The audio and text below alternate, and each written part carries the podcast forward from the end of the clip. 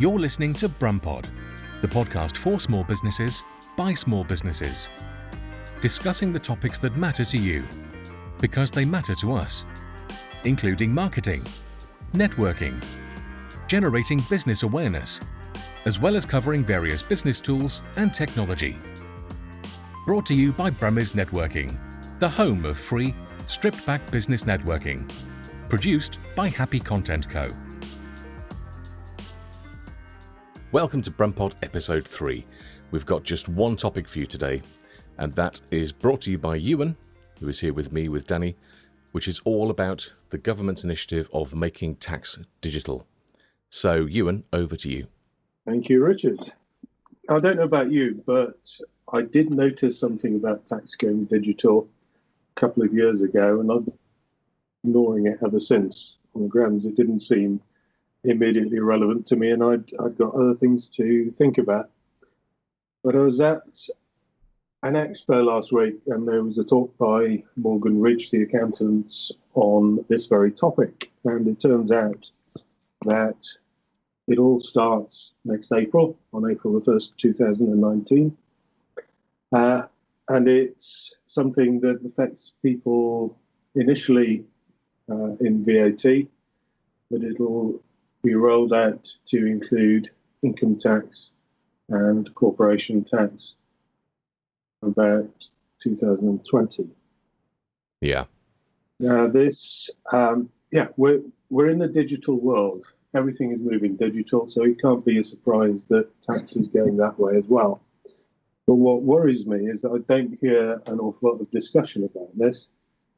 And what worries me even more is that I visited the website for the Institution of Chartered Accountants of England and Wales, and they are still trying to make sure that their members know what's going on so that they can tell the rest of us. Yep, exactly. Which is which is kind of scary. Well, like like you, I, I came across this a couple of years ago and actually was sad enough to watch a lot of the um, government ministers being grilled in their little ante rooms about how this is all going to work and their plan to, to roll this out. And I remember thinking at the time, this just isn't going to work. Because at the time, they were talking about making their own software that everyone's going to use to then do tax returns four times a year. Uh, and I thought, well, th- them making their own software is ridiculous because their own self assessment website breaks every year, regardless of when you do it, not just on the 31st of January. So I did think at the time that this just is pie in the sky. It's never going to work. But now we've since found, and I hadn't, I, I thought it had all gone away. But it's only when you mentioned this the other day, I thought, oh, actually, yes, they are actually doing this then. Um, but they are seemingly partnering with other third party software uh, accounting and invoicing companies like QuickBooks and FreeAgent and that kind of thing that will be compatible with making tax digital, which I suppose is better than yeah, making their own. I think that's definitely the way to go. The, the proprietary software um, solution is, is, is old news, really, and as you say, um, they they will get much better results from having um, an API, which is what they're doing, and that's just a way for software to talk to their systems and, and pass information backwards and forwards in a certain format, um, and having software developers who have paying customers at the end, um, giving proper support instead of either HMRC. Well, they won't be doing it themselves. If they, if they were doing proprietary software, they'd, they'd get people in, but that would be eye-wateringly expensive because it always is and always goes over budget with government projects, yeah. um, and much less effective because you you don't get the same level of engagement from those um, contractors to the government. Um, the, you've got multiple layers of of um, confusion and politicians in the way, um, whereas third party companies making their own software and just making sure it complies with the the API um, will actually get results and, and get it working because at the end of the day it's their bottom line and they're not on a uh, not on a fixed fee. Yeah, and that that is pretty much the only way this would ever work, isn't it? With with API with third party software. It's it's the it's the way of the world now, um, and you'll you'll probably see other government services going the same way once they realise that um, you know, this really is the well. Obviously, somebody has got the message somewhere. Um, things tend to filter a bit more slowly through government, don't they, on on this stuff? But Yeah. uh, So, Ewan what what is the timeline of how this is being rolled out? It depends. And if uh, a business is registered for, for VAT and above the VAT threshold, is April, 1st of April 2019. Okay, so stage one, April 2019, 1st of April, that's going to be when it's for VAT. So then stage two, how's how's that going to work, Ewan what's happening then?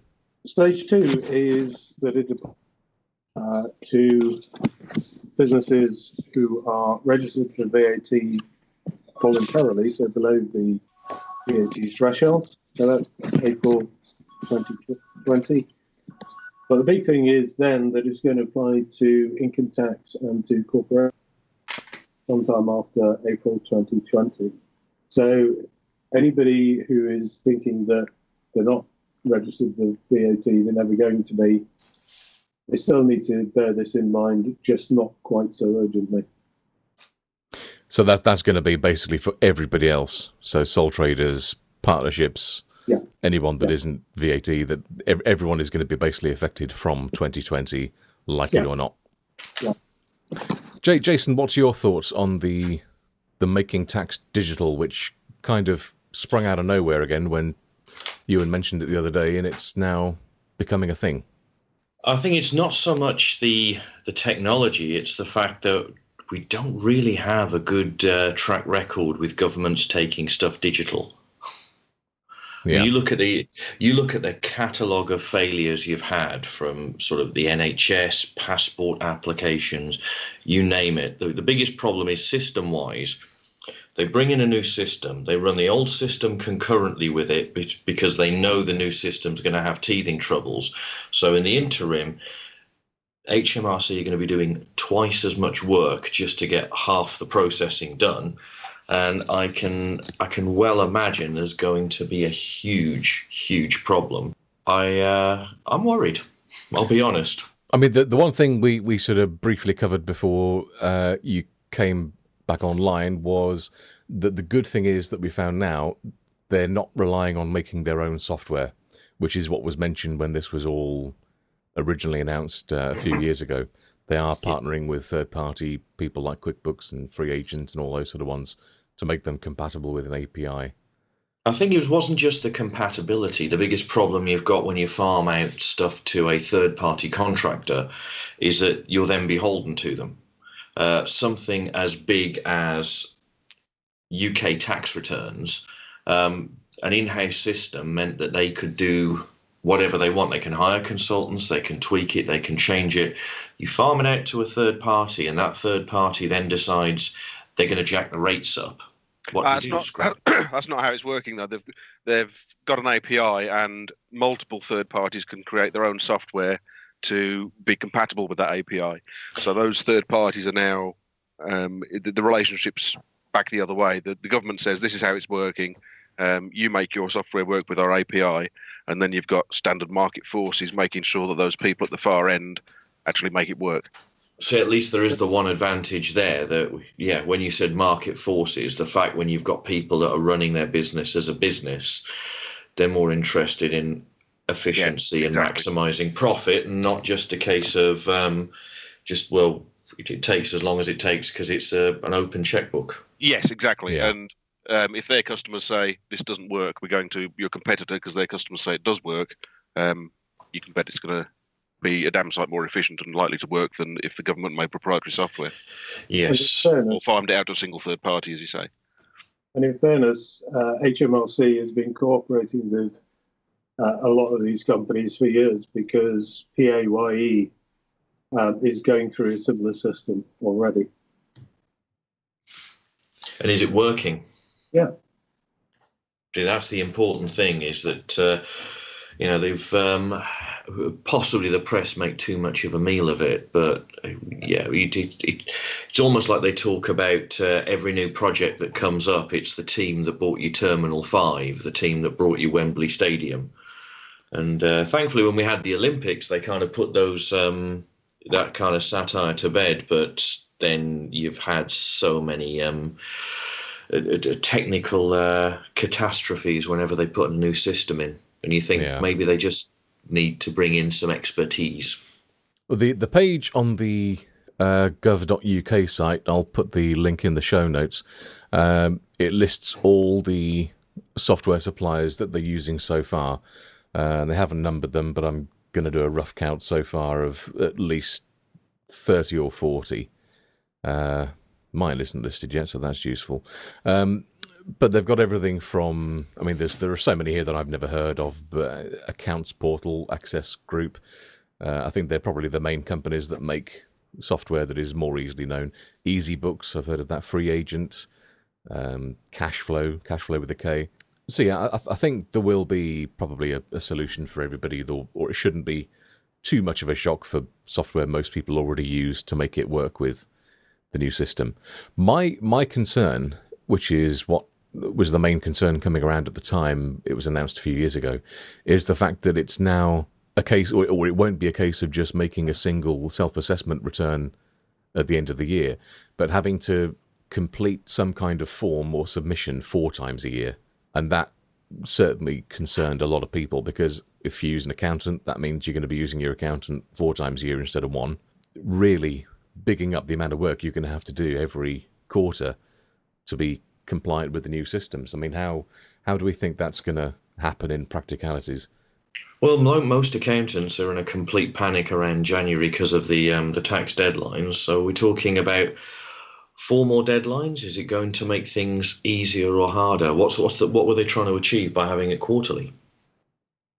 From, from what I remember, they were thinking about sort of doing f- four, three or four sort of smaller submissions of your current state of the business, but you still have to do some kind of additional report at the end of the year. Simplistically, in my brain, that just means that it's at least four times the work you're going to have to do per year just to satisfy their ideas. Yeah, but Depends if- on the on the overhead work, doesn't it? Really, I mean, if you're if you're breaking down the the transactions into quarters, that is obviously that's a good thing um, because you haven't got 12 months of nothing and then do everything now. Um, it, it's going to depend massively on how much overhead is required to submit that quarterly thing instead of the annual thing. If it's as much as as the work itself, it's um, it's not an advantage, but hopefully um, the people Yeah. who do these things will have thought of that. Well, I mean, for the likes of me, and I think you as well, Ewan that I still work all my accounts in a in a spreadsheet basis. My invoicing software isn't it's not cloud software. It's just a regular software that I've used for years for voiceover work, and I've now started using Wave for um, uh, Happy Content Co work, which is cloud based and it's got far more potential integrations with other things. But it means potentially I've now I'd now have to use another piece of software if Wave doesn't work. So expenditure and everything can all be tied into the same bit of software as well as invoicing. So I suppose if in theory that's nice because it means that if it needs to do a return four times a year, hopefully it's a case of doing a couple of button clicks and then it's all ready and prepared. But for a lot of people, I suppose that could mean that it's uh, going to be a case of having to subscribe to new different software providers to to pay for the likes of QuickBooks and FreeAgent and other things if it's if it's only going to work with a, a smaller number of providers. Yeah, I think it's it's just about possible to carry on using spreadsheets, but you then need will automatically upload that to HMRC. And frankly, I think of moving to you know a well-known accounting package on on, on the cloud is just going to make life easier. Yeah, but I suppose Well, the whole if point is nobody brings in work, a system like this to make it harder. There has to be some sort of efficiency saving. Your quarterly thing, like the uh, think of it like a sales bonus. If you get paid a bonus every quarter, you get a little bit of money, and it's probably just going to get spent as quickly as it comes in. You get one annual bonus at the end of the year, you can buy yourself something nice. It's the same with the tax returns every January there's a scramble because nobody's done anything for the whole year and they dump a bag full of receipts onto their accountant who basically just about recovers from Christmas and is now spending the entire January earning his earning his salt. the whole thing about if they're doing it quarterly, so the idea is you stage it each way. You deliver a bit, you deliver a bit, and it's supposed to make it easier and smoother. So your January deadline passes with less panic. Great. But if you're doing four times the work and you're having to pay for new systems and all the other stuff and the teething troubles, then it, there'll be a backlash. Yeah. There, there are many people saying that this is all happening a little bit too quickly. The, the implementation they're planning needs a much uh, a much longer time scale to roll this out properly. On the Sage uh, website, they've done a blog uh, about do you need to worry about MTD? Uh, and there's a guy called Brian Palmer who's a tax policy advisor and a recipient of the HMRC's Tax Transparency Award uh, an expert voice on tax at the Association of Accounting Technicians. He says the future timeline of MTD will be defined by the success of MTD for VAT. Uh, and personally, he says, I think any further mandation before 2021 is a tall order. He says, in fact, it's impossible unless ministers conclude very early in 2019 that VAT mandation has been a resounding success which basically reads as when this one goes south rapidly, we'll finally have the excuse we need to put the brakes on and do it in a sensible time uh, frame. yeah. Yeah, so the, yeah, this one's going to be the test pilot, and when it inevitably hits the uh, brick walls that it will do, um, they'll then go, "See, we told you, and now we need a sensible timescale." And if that is right, then that's going to be very unnerving for a lot of small businesses. Yeah. I, th- I think it is the the case of you know this is majorly going to hit the the one man band kind of business. You know, like me, it, it's it's going to mean having to do things in a in a pretty different way, and having to get used to that pretty quick. And we say it's you know from 2020 onwards, but that in reality is just around the corner. I mean, we're practically in 2019 already. Yeah and it's going to be a, a, bit of a learning curve, I think, for a lot of small businesses, or you know, not just one man bands, but businesses that only have a handful of people in them, because we don't have you know dedicated accounting departments that can just deal with this kind of thing. It's there's either going to be a hell of a learning curve and or an expense with with this kind of initiative. I think. Yeah, I mean, I I, I think that any that's already doing VAT returns and has decent accounting software, I don't think it's going to be a major problem. They're going to have to upgrade their software, but that's about it at yeah. this stage. But the um, income tax, corporation tax is, is going to be much more of a problem. But the people who, who are really going to be in trouble are the people who are still using a paper based system. And the problem is, there's a lot of them. My grown up job is self storage. That's access self storage, folks. But we get a lot of small businesses. These people do not even VAT register. That's like going into Narnia for them. They will cap their turnover so they stay below the, the VAT threshold. They will not take on a second employee because, well, a first employee because they're worried about auto enrollment and health and safety and HR and policies and procedures. And we're asking these people to start investing in software and getting to grips with official tax. And all they really want to do is uh, put a spreadsheet through that says they made a loss in their first year because of all their setups and overheads and pay as little tax as possible. And I know HMRC is setting this up to try and avoid the situation where businesses are evading tax.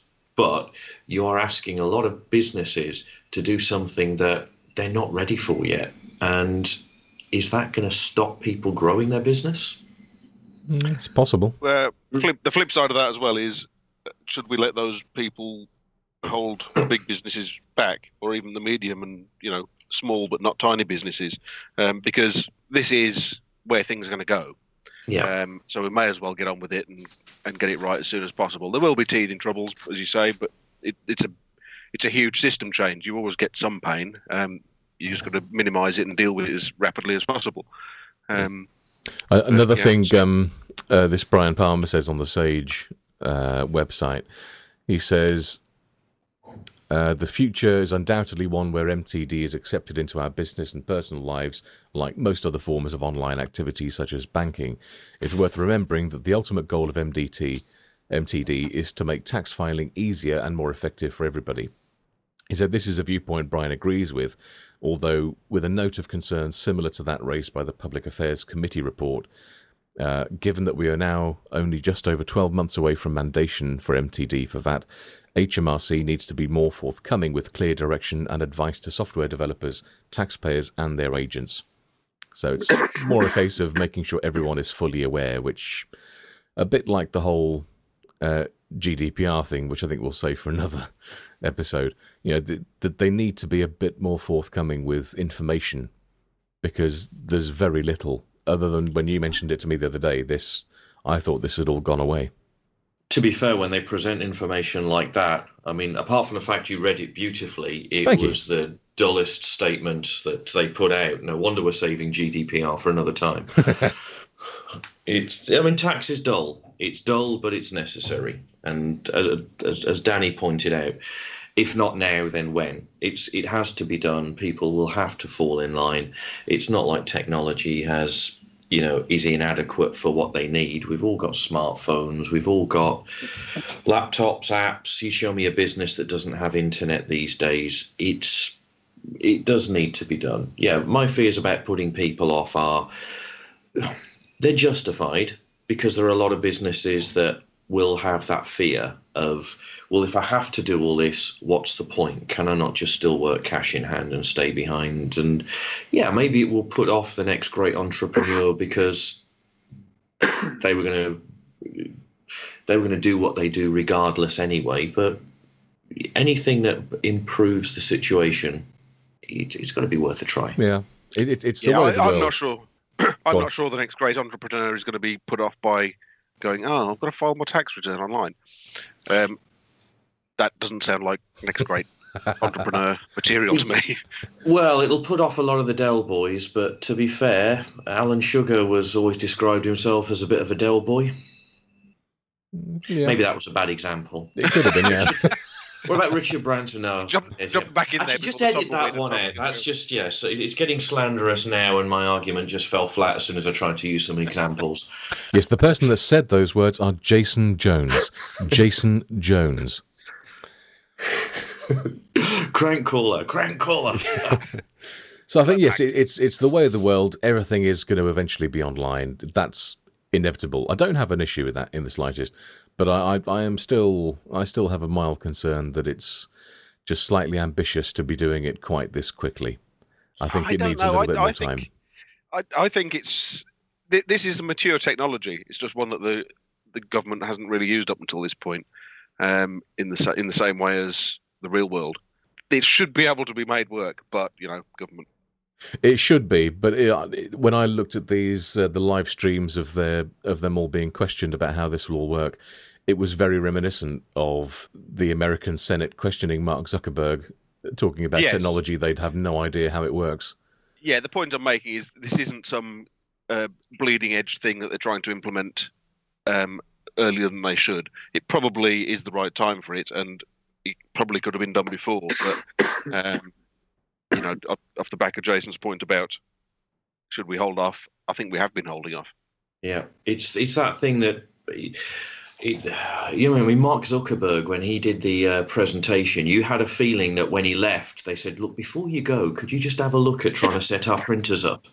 You know, Yeah. they just did not have a clue. The days are gone when the dog ate my tax returns is going to be accepted as an excuse. But yeah, we have to remember that this is not being implemented by the techies. It's being implemented by people that still don't know how to lock their own smartphones.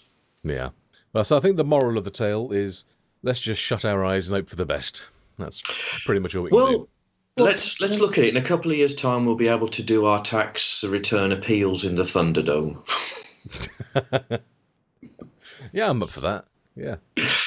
yeah. So uh, we'll we'll have to see what happens. I think the worst case scenario is they'll just roll back the system and still accept stuff in on spreadsheets and old school until everyone's up to speed. But it's got to start at some point. And regardless, I think everyone should still maintain a backup of all their accounting via uh, spreadsheets because when you're relying on any third party software, You never want to give them full control and ownership of everything that is to do with your business. So always, always have backups.